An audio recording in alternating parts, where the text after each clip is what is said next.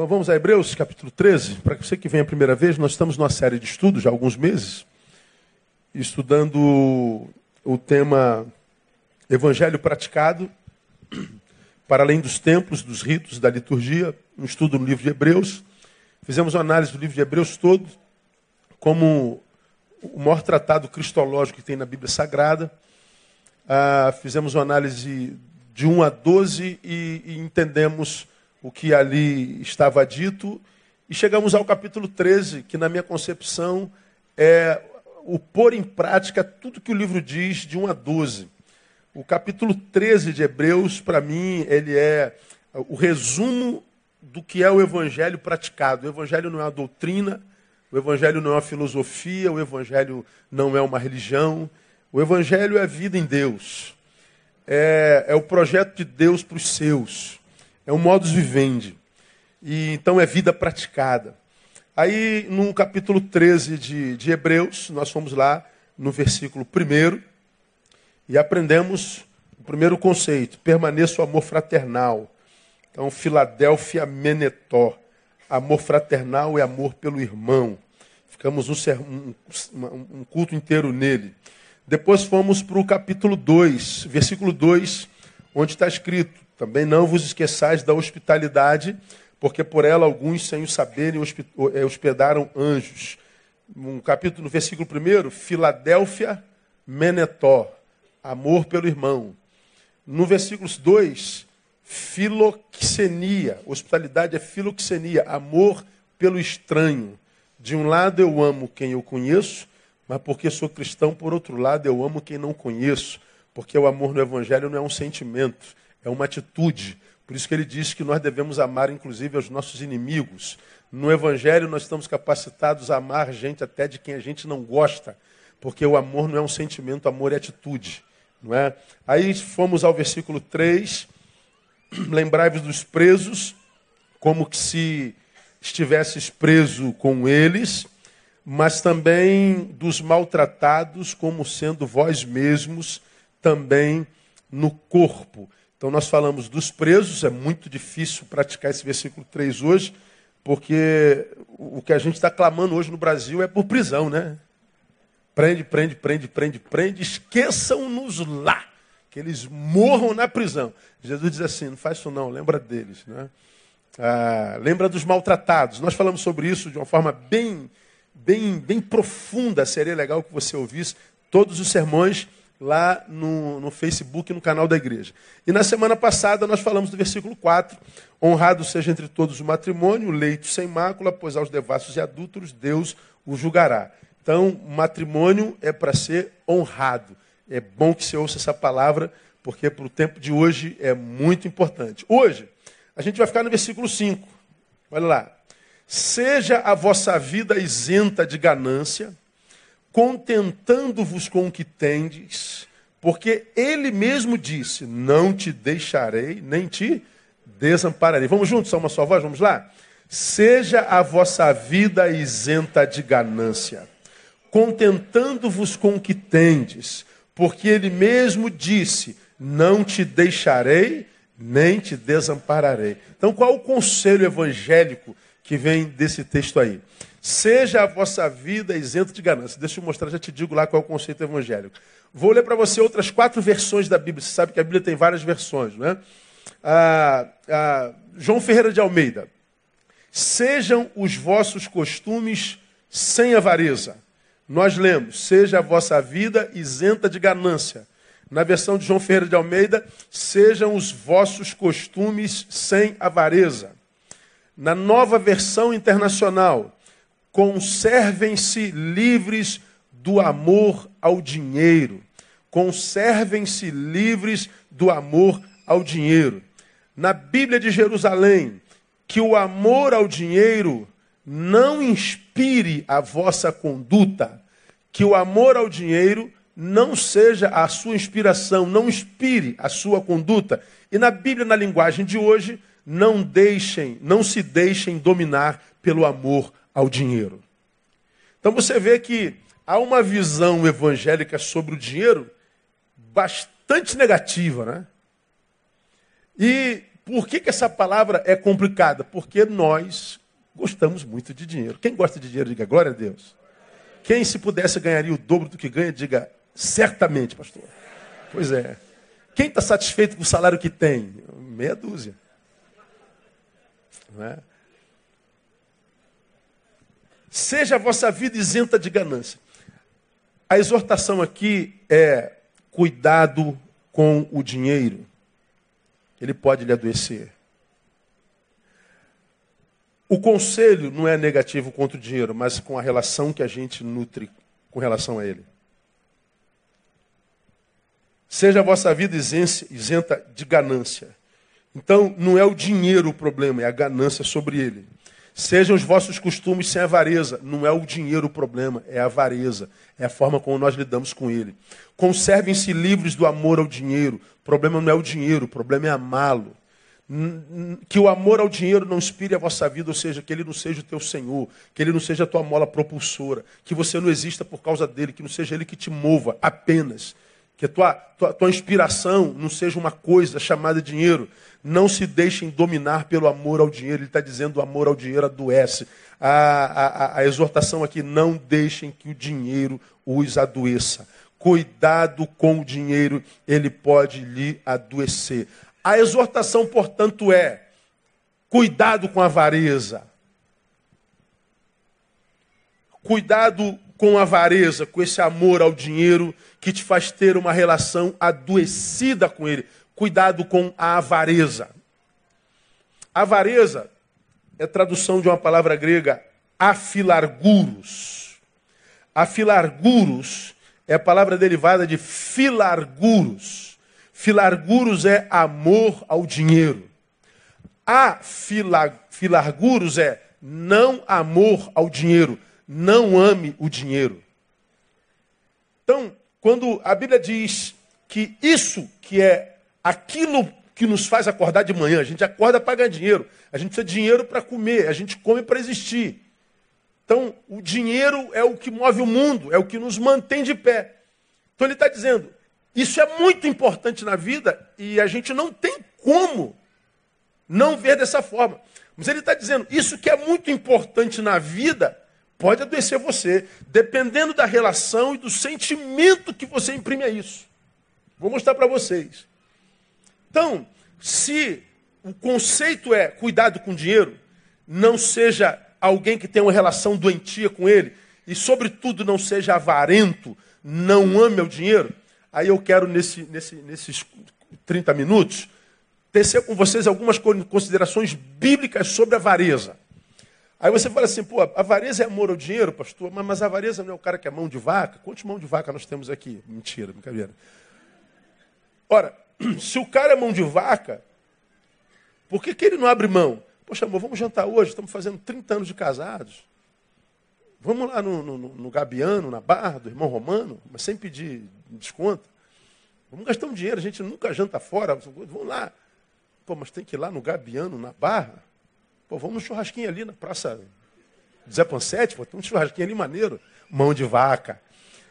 E o cara tem dinheiro para tirar essa onda lá no, no, aniversário de 30 anos.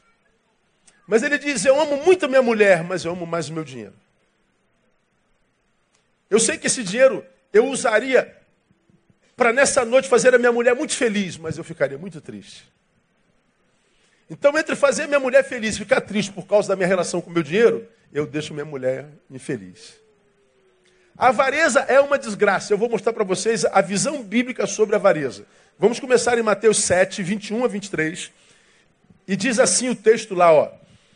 Pois é do interior. Esse texto sequência já me viu pregar sobre ele. Não sobre o que eu vou dizer agora. Pois é do interior, do coração dos homens, preste atenção, que procedem os maus pensamentos, as prostituições, os furtos, os homicídios, os adultérios, a cobiça, em outras versões, a avareza as maldades, o dolo, a libertinagem, a inveja, a blasfêmia, a soberba, a insensatez, todas estas coisas más procedem de dentro e contaminam o homem. Quando eu falei sobre esse texto, eu falei, vamos parar com essa história e dizer que toda desgraça que acontece comigo foi obra do diabo. O texto está dizendo que toda essa desgraça que desconfigura a vida de um homem está dentro dele. Aí você vai se lembrar disso fiz citação dessa frase do domingo passado. O mal contra o qual a gente tem que lutar não é o mal que fizeram a nós, é o mal que é despertado em nós quando o mal que fizeram a nós se encontra com ele. O que nos mata, nos adoece, não é o mal do outro. É o meu mal, é o que habita em mim. Esse mal que é despertado em mim, quando o mal que ele fez se encontra com ele. Aí ele diz lá, é do coração do homem que vem essa desgraça toda. Está tudo dentro de você, ó. Prostituições, furto, homicídio, adultério, avareza, cobiça, maldade, esdolo, libertinagem, inveja, blasfêmia, soberba e insensatez. Ou seja, eu e vocês provavelmente sejamos piores que o diabo. Porque o diabo, a gente diz, em nome de Jesus, arreda. Ele arreda. Mas diz para a tua tara, arreda, tara. Diz para a tua avareza, está repreendida a avareza. Diz, diz para a tua vontade de vingança, de, de, de cometer homicídio, está repreendido. Diga para a tua libertinagem, está repreendido. Não, aí é exercício. Aí é negação do si mesmo. Agora veja, o que, que isso tem a ver com a avareza? A Bíblia diz que ela nasce no coração, está dentro de nós. E por que, que é importante saber que essa relação doentia com o dinheiro, essa avareza, nasce dentro de nós. Porque se isso é verdade, a má relação com o dinheiro que tantos têm no caminho, não é só um problema meramente administrativo. Pastor, eu tenho muita dificuldade de administrar meu dinheiro, eu tenho muita dificuldade de fazer minha economiazinha. Tem gente que ganha menos da metade do que eu e consegue economizar. Eu ganho mais do que o dobro de um monte de gente, não consigo. Pastor, eu estou sempre endividado, eu não consigo me, me, relacionar bem com o dinheiro, eu não consigo me equilibrar, eu não sei o que, que acontece comigo. Pois é, se nasce do coração, é possível que o teu problema não seja só um problema administrativo. Se é no coração, pode ser um problema de ordem patológica ou espiritual, ou os dois. Então, quando a Bíblia diz assim, ó, seja a vossa vida isenta de ganância, ou seja, não seja avarento, contente com o que você tem, ele está dizendo, essa relação deificada que eu tenho com o dinheiro, essa necessidade, isso que toma o meu coração, minha alma, se torna a razão do meu ser, aquilo pelo que eu mato e morro, aquilo pelo que eu, eu, eu, eu, eu me, eu me desconheço. É, isso, isso pode ser sim de ordem espiritual. Bom, o que o texto está dizendo é o seguinte: o dinheiro que você tem, que é fruto do seu trabalho, bênção, produto da saúde que Deus te deu, se não for algo com que você tem uma relação saudável, isso pode adoecer e pode ser uma ferramenta na mão do diabo para acabar com a tua vida. Agora eu pergunto: dinheiro pode acabar com a vida de uma pessoa ou não pode? Pode acabar com a, com a, com a existência de uma família ou não pode? Pode. Meu irmão, você pega um cara como esse cara do Lava Jato aí, o cara, o cara desviou 10 bilhões de reais. Irmão, 10 bilhões resolveria a sua vida? Não. Meio milhão resolveria a sua vida, irmão? Fala a verdade. Ó, tu ganhou 500 mil amanhã. Resolveu a tua vida? Dá para dá se administrar? Dá para... Né? Abre um armarinho ali, né? Abre um açaizeiro ali, um, uma pastelaria ali. Bom, o cara, o cara ganhou um milhão, dois milhões, três milhões, um bilhão. O cara ganhou dois bilhões, o cara ganhou cinco bilhões, o cara quer mais. Quantas vidas um sujeito precisa viver para gastar 10 bilhões? Se reencarnação existisse, ele tinha que reencarnar umas 200 mil vezes. Mas por que, que se o cara tem tanto dinheiro, ele continua querendo mais, querendo mais, querendo mais? É normal? Não pode ser normal, irmão. Não pode ser normal. Nasce no coração. O que o texto está dizendo, que isso pode ser patologia e uma patologia amplificada por um problema espiritual. Isso pode caminhar no contexto diabólico e a gente precisa ter cuidado, é o que Deus está dizendo lá para nós naquele versículo. Segundo, temos que correr, infelizmente. Ezequiel 33, 31. Bota aí, painel, para o povo ler comigo. Primeiro nasce no coração.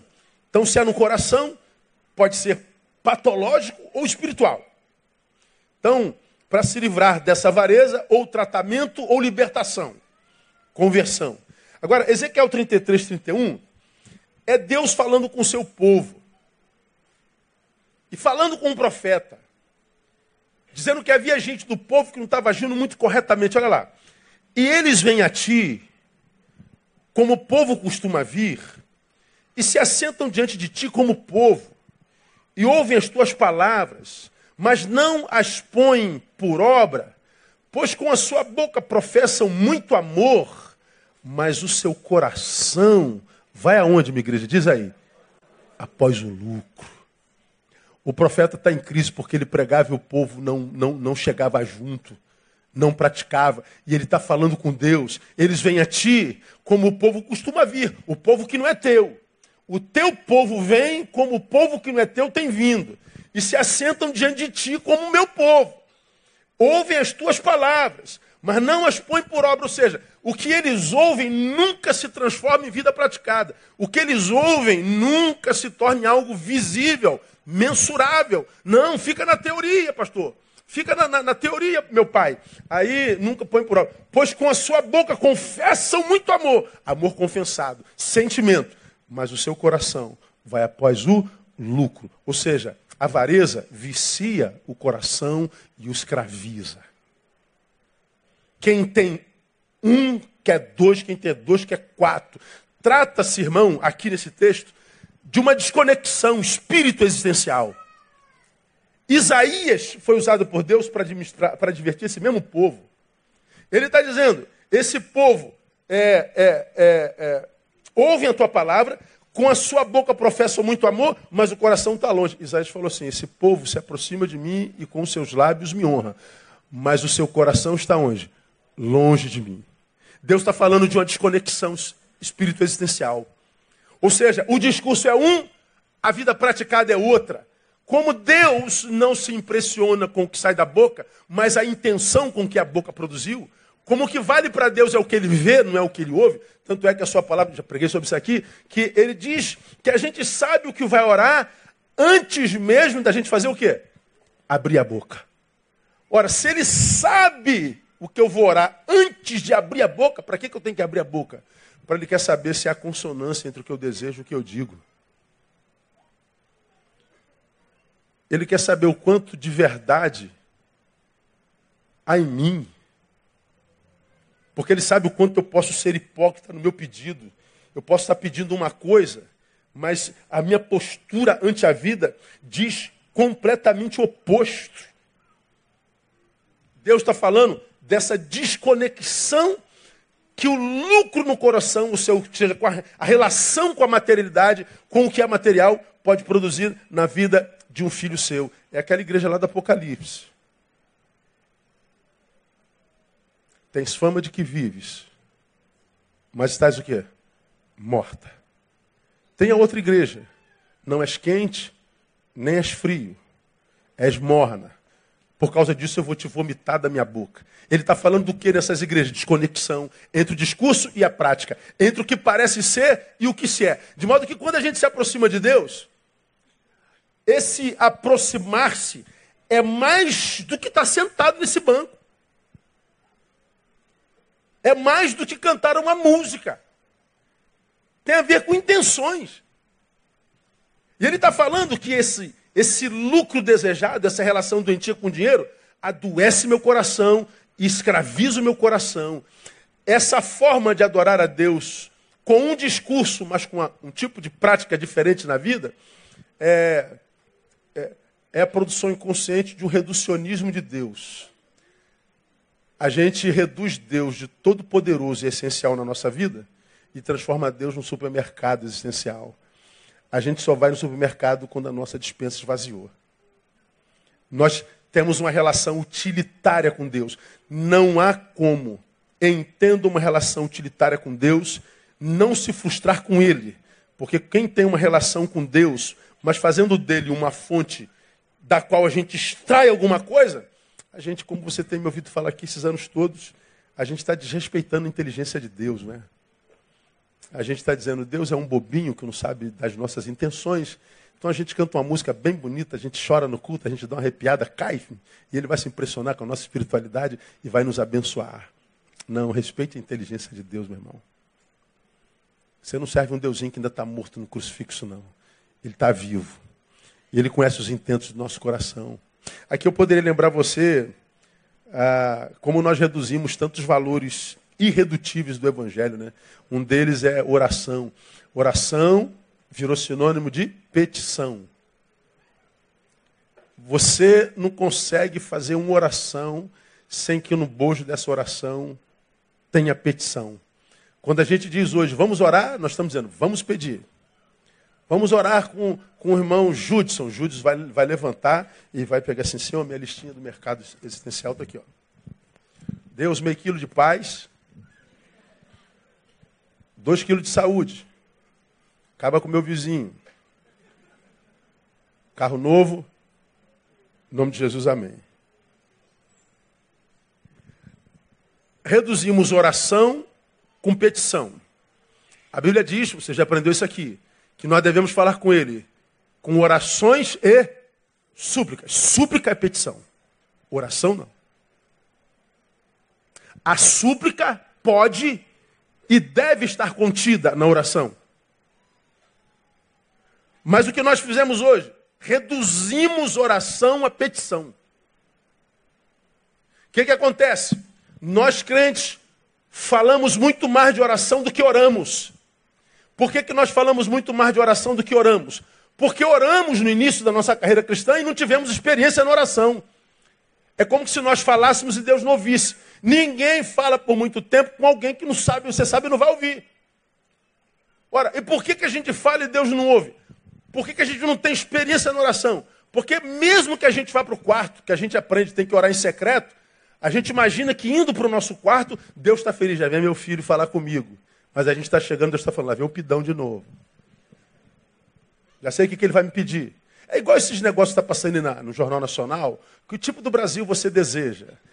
Todo mundo fala a mesma coisa. Um Brasil sem corrupção, um Brasil com saúde, saneamento básico e com escola e educação. Aí vem outro, lá do fim do mundo. Saúde, educação, saneamento básico. Aí vem outro lá do norte. Saúde, educação, saneamento Todo mundo já sabe.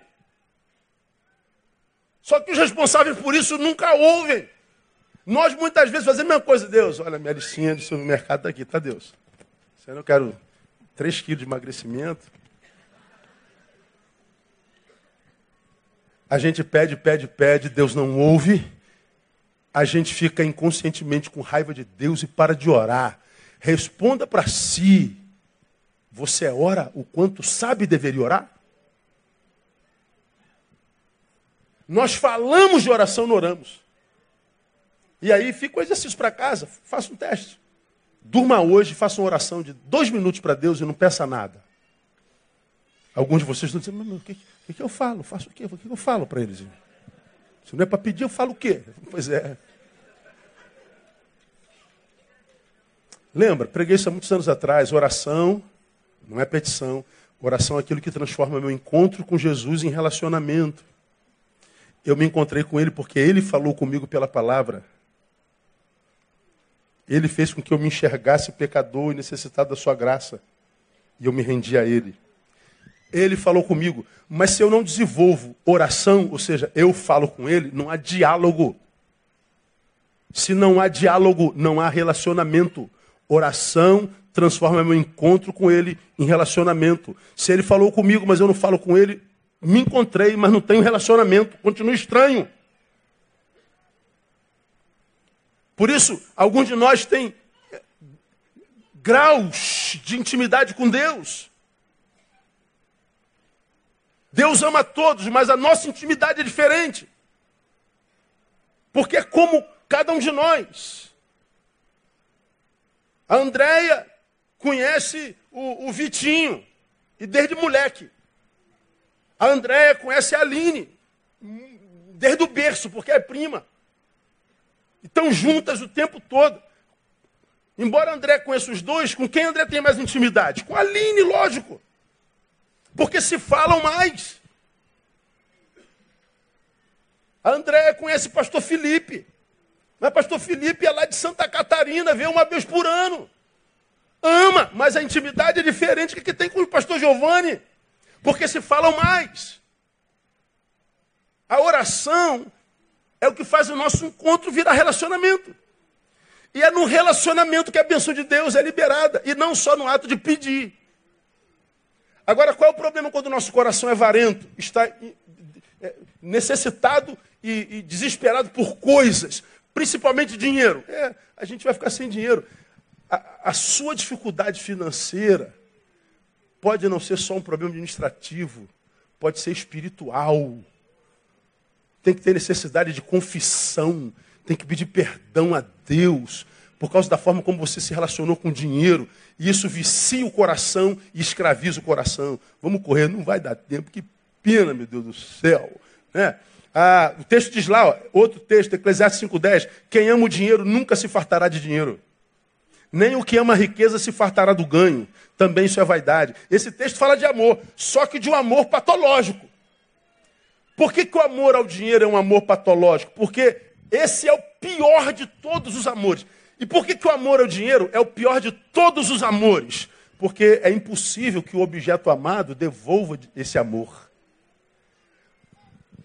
O amor é um sentimento que só pode ser dedicado a um ser vivo, portanto, a alguém que vai te devolver esse amor.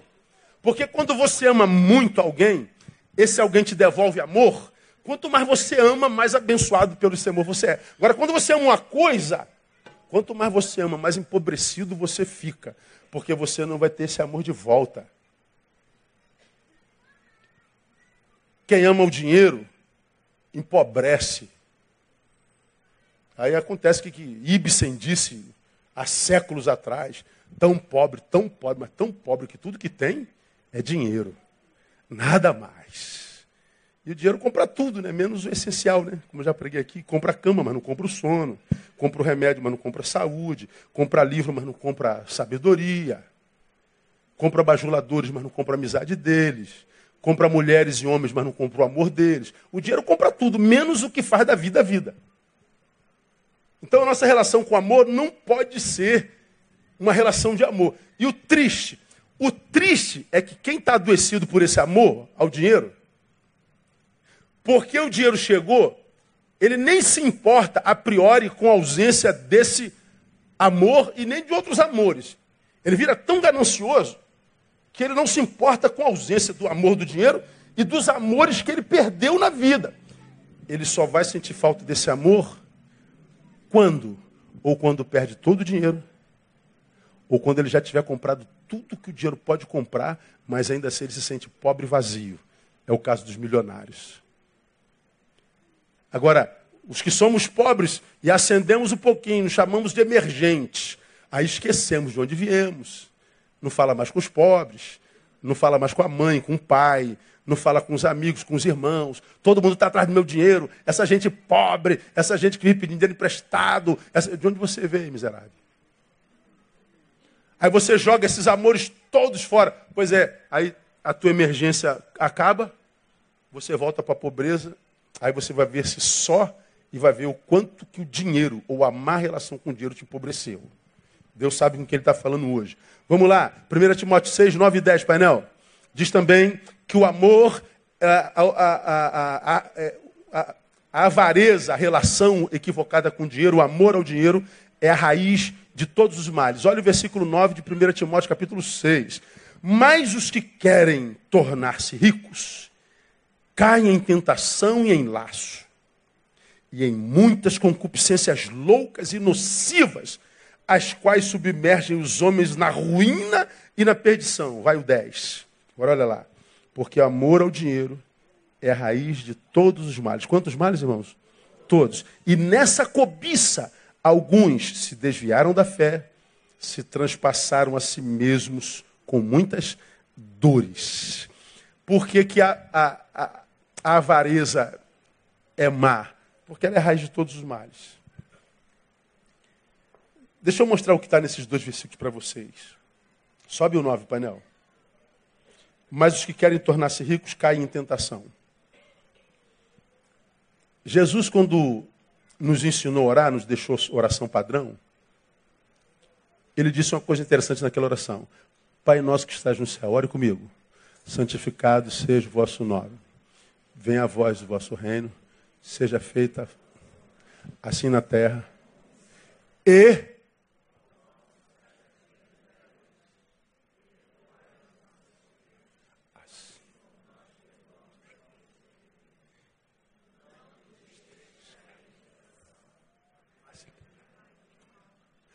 não nos deixe cair em por que, que Jesus bota isso na oração padrão que ele fez?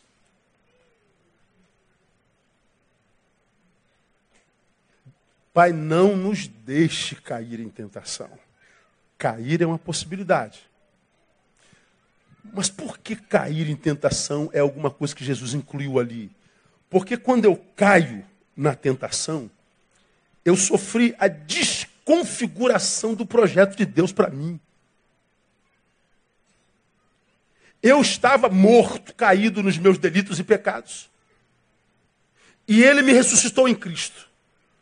Me deu nova vida.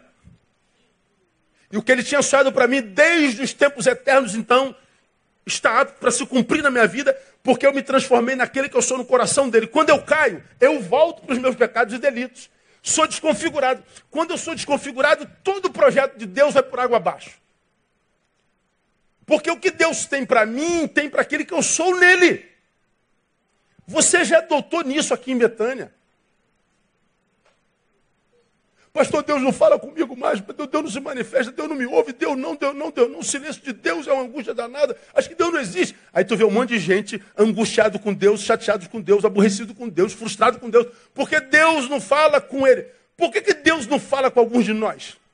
Porque alguns de nós não existimos para Deus. Nós somos uma mentira, nós somos uma farsa. Não é o que ele conhece.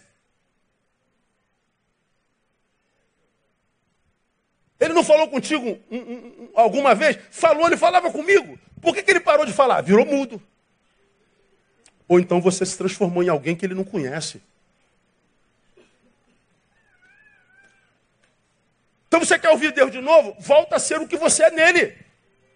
A Deus me prometeu coisas, pastor, que não cumpriu. Como assim?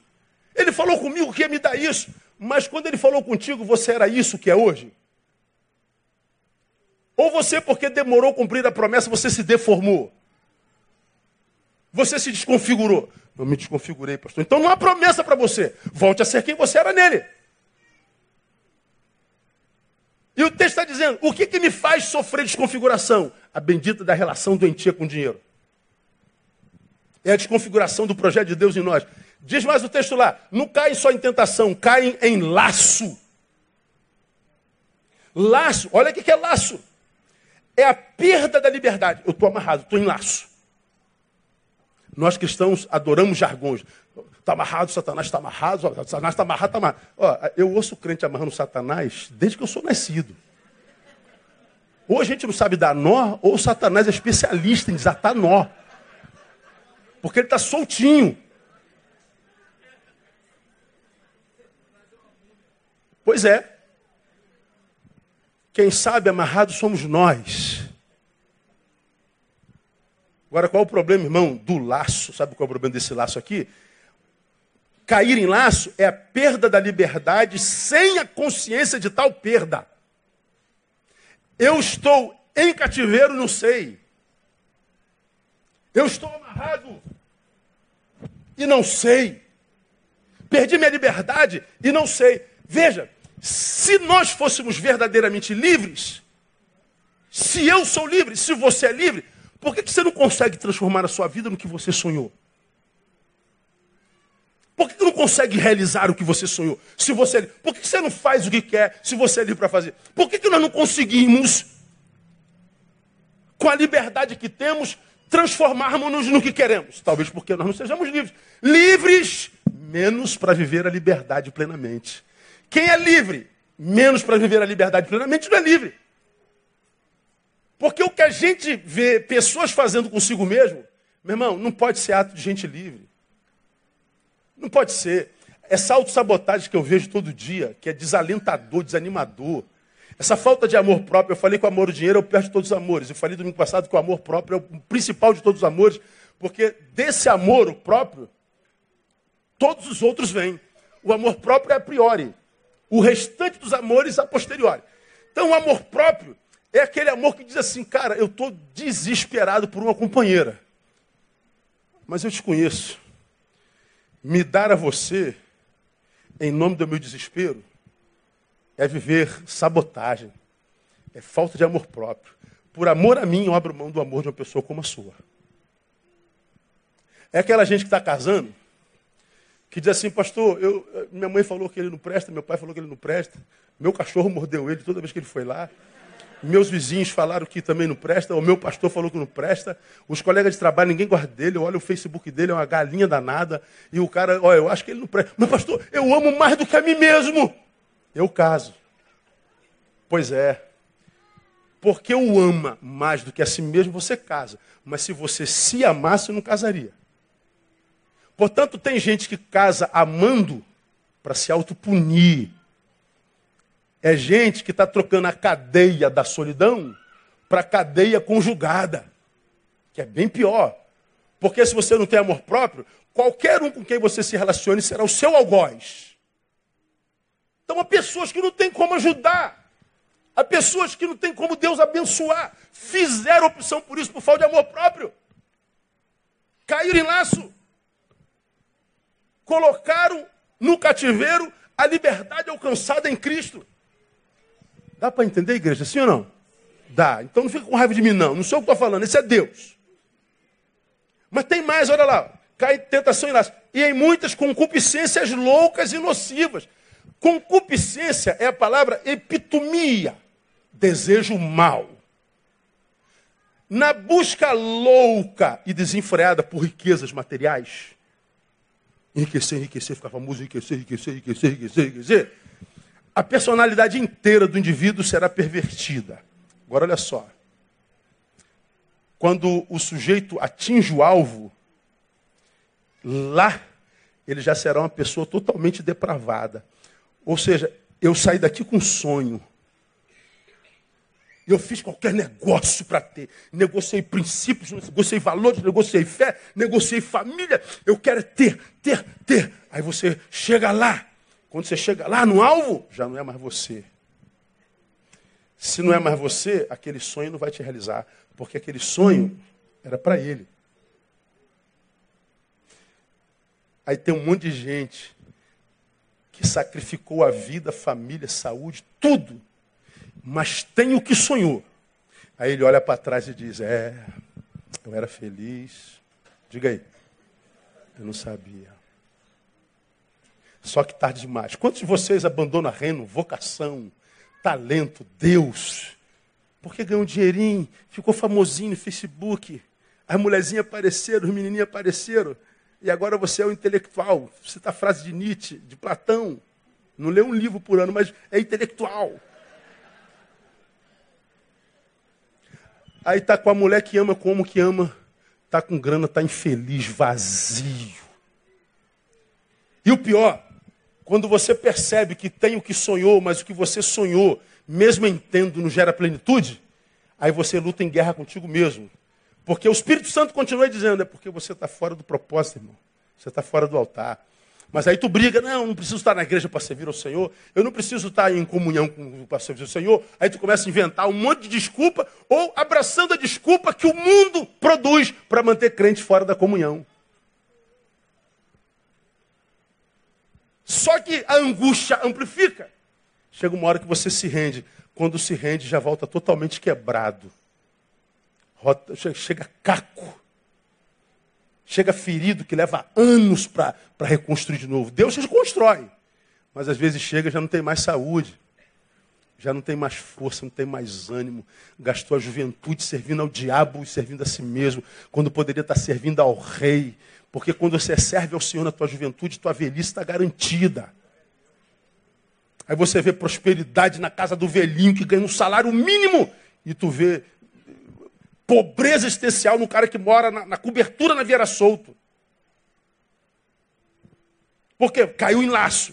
O problema desse laço é que você está em laço, mas a tua consciência não acusa. Você está crente que está vivendo liberdade. É aquilo que eu já falei aqui umas 390 vezes, do paraquedista, meus irmãos aqui paraquedistas sabem, quando você sai do avião, a porta já, tu gebe, tum, abriu. A melhor sensação que o ser humano pode ter na vida. Todo ser humano tinha que saltar de um avião e voar um dia na vida. Tum, caraca, você se sente o dono do universo. Tu vê o mundo na ponta do teu boot. Meu Deus, I'm king of the world. É assim. Tu se sente o, o poderoso. Liberdade, poder, glória. É, tudo isso é verdade, mas você está em processo de queda. Teu futuro é o chão. Teu futuro é a pancada lá embaixo. Essa glória, esse poder, ó, dura só um minutinho. A gente troca Deus e a eternidade por causa de prazeres cronológicos.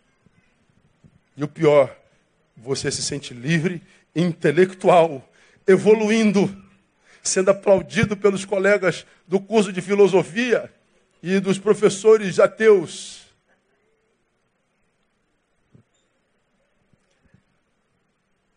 Se atinge o alvo, já não é mais você. Aí vem, ó. Concupiscência, epitomia. Louca é a palavra anoetos. Anoetos é, é, é o fato de chegar onde sonhou, mas não mais você.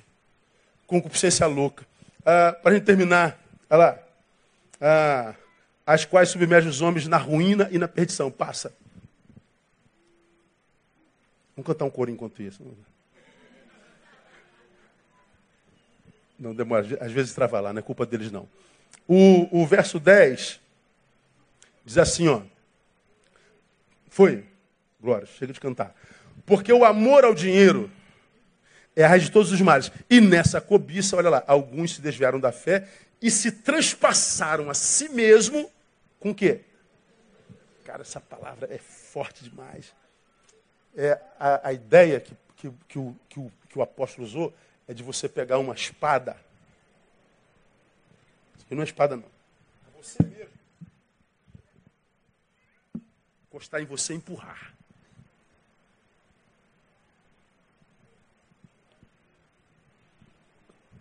Qual é a gravidade disso, irmão?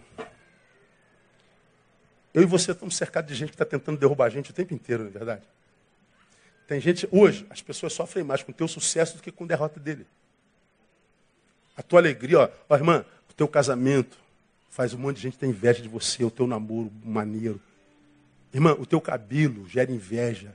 A tua intimidade com Deus. Irmã, você emagreceu 10 quilos. Tem um bilhão de mulheres odiando você, torcendo você engordar, para você sofrer o efeito sanfona.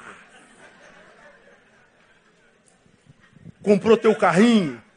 Tem um monte de gente torcendo você bater de carro. Você disse que Deus falou contigo, eles ficam com raiva porque com ele não falou. Nós vivemos um mundo de gente infeliz e invejosa, onde o teu sucesso dói mais do que o seu próprio, sua própria derrota, a tua alegria dói mais do que a sua própria tristeza. A gente já vive um monte de gente querendo enfiar uma espada na gente. Mas o texto está dizendo, ó, quando a gente tem esse tipo de amor aqui, não precisa se preocupar com eles, não. A gente faz isso com a gente mesmo. Muitas dores Aí, por causa da relação doentia com o dinheiro, dores na família, dores no trabalho, dores em tudo que até antes desse dinheiro lhe era valor, lhe era caro. Se agora só não gera dor naqueles que desfrutam do seu dinheiro, ou seja, daqueles que desfrutam desse fruto sem se interessar de qual árvore veio.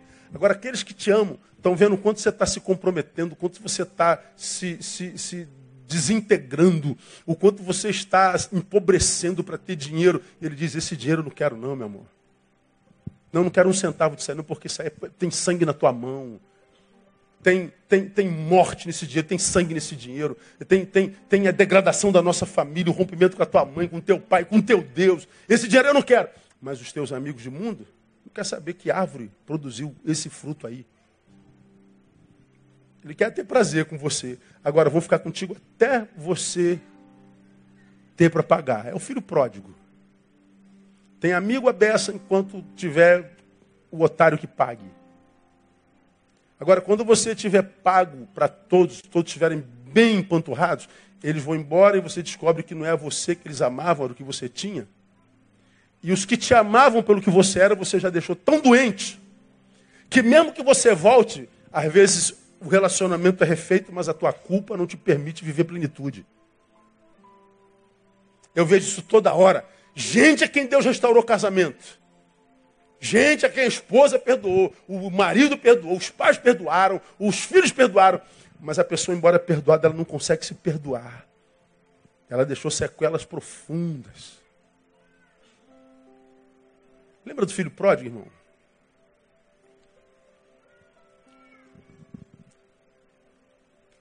O cara tinha seis mil demônios.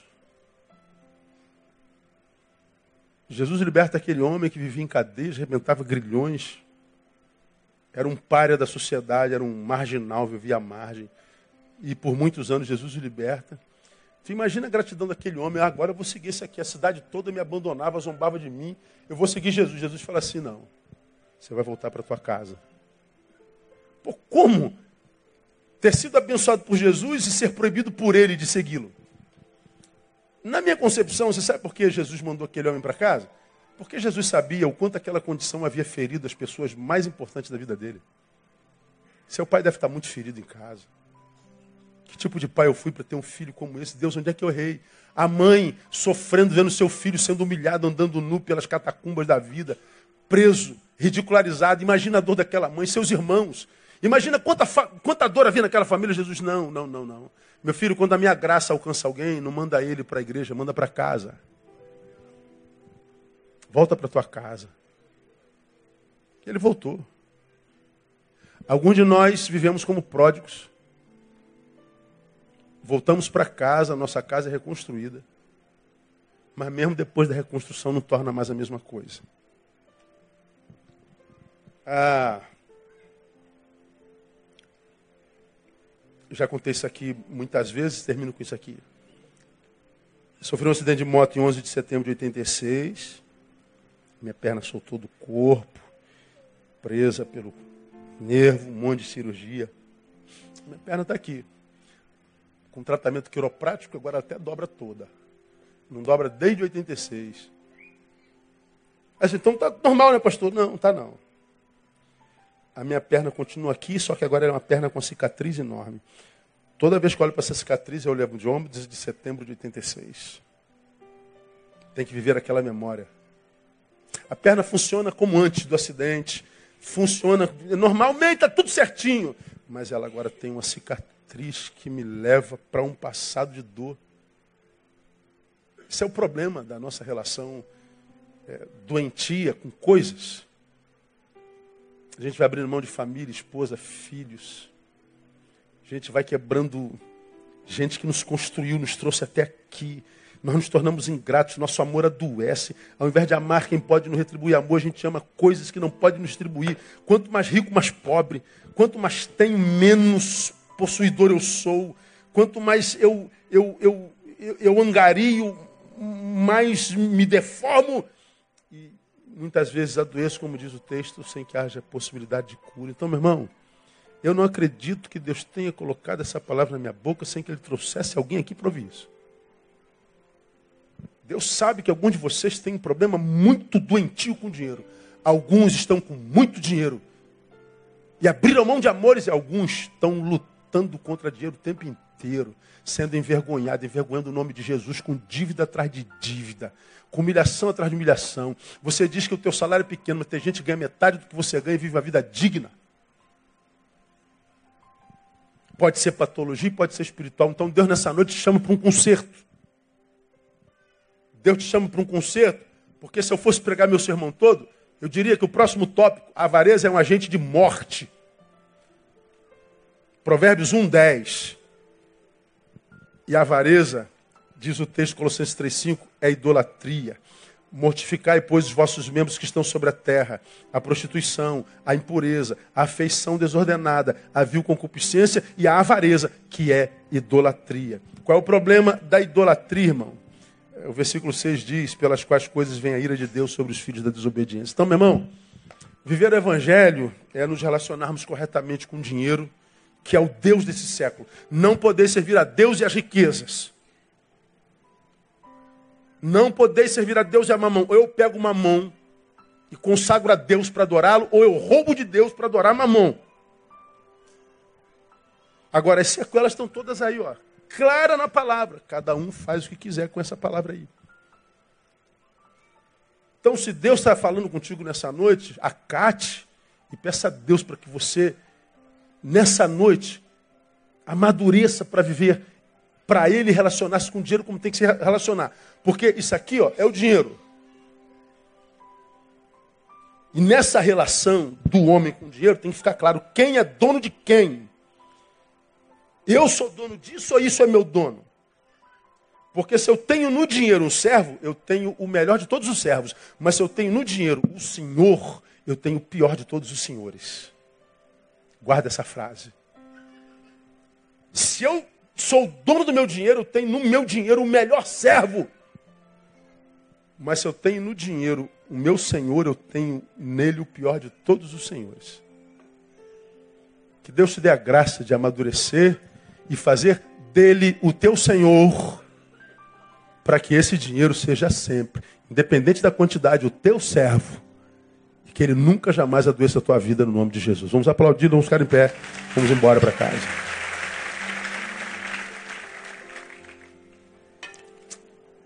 Aleluia, quarta-feira nós estamos de volta. Oh Deus, muito obrigado por tua palavra.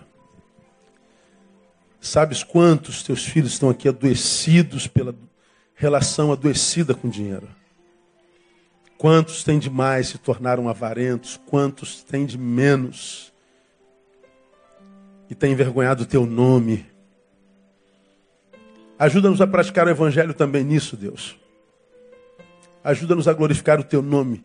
Amadureça-nos para que a gente experimente desapego para que a gente honre teu nome também através de nossas finanças.